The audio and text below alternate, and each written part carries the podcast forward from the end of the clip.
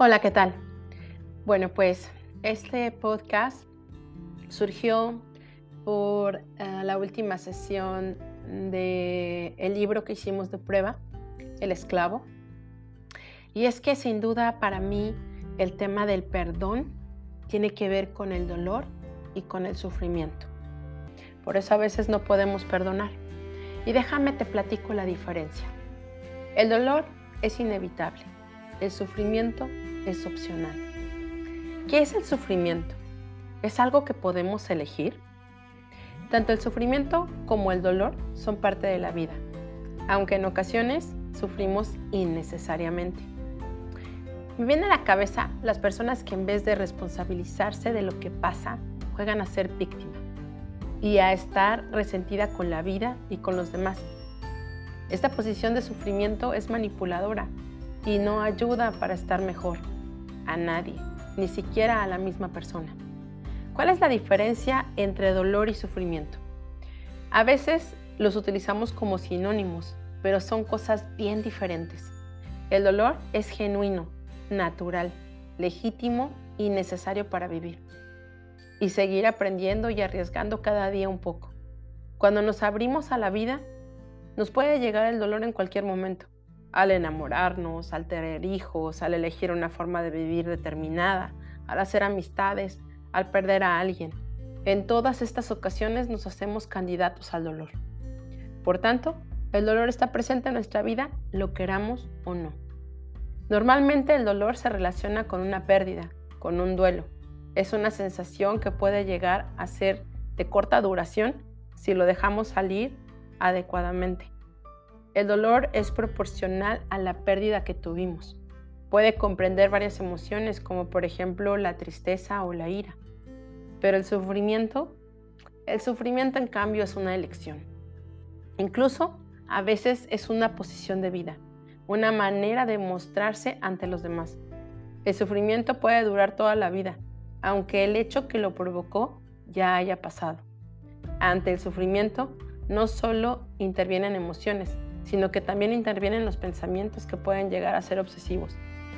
¿Qué beneficio secundario obtiene la gente que sufre?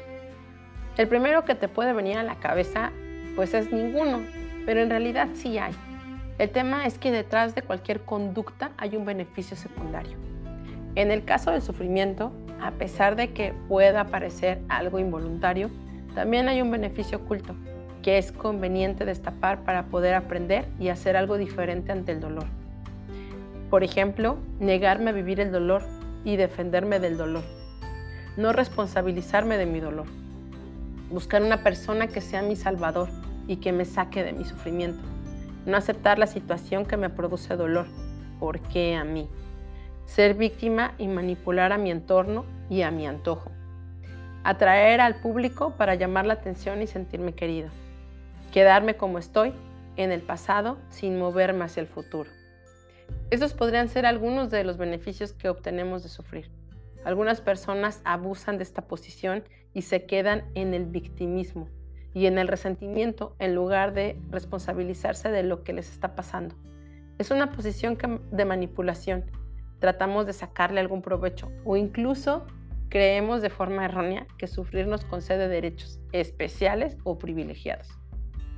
El sufrimiento es llevar un peso con una mochila muy pesada durante demasiado tiempo, sin ni siquiera plantearnos la opción de ir aligerando esta carga poco a poco. Sufrir es no querer mirar el dolor, querer evitarlo e instalarlos en lo incómodo como una forma de vida.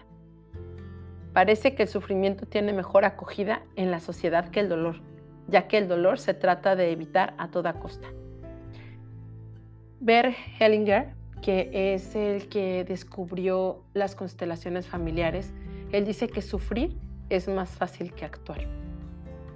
Actuar pasa por abrirnos al dolor, aceptarlo, acogerlo, expresarlo, para que, no para que lo podamos atravesar y pasar a la siguiente emoción. ¿Es el sufrimiento opcional? Si en la medida que podemos ahorrarnos el sufrimiento de que sea de más, aceptando nuestro dolor, dándole un espacio y responsabilizándonos de él.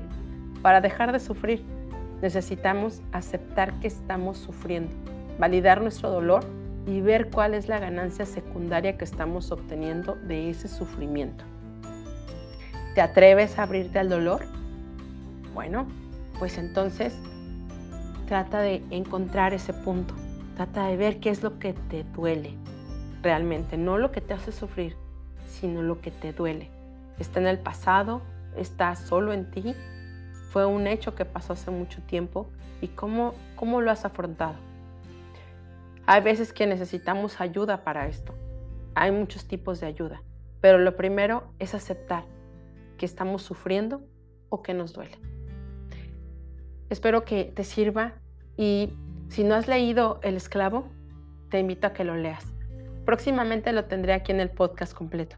Solo quiero eh, componerme un poco más de la garganta. Te dejo. Buenas noches, buenos días, dependiendo de que hora lo escuches. Hasta luego.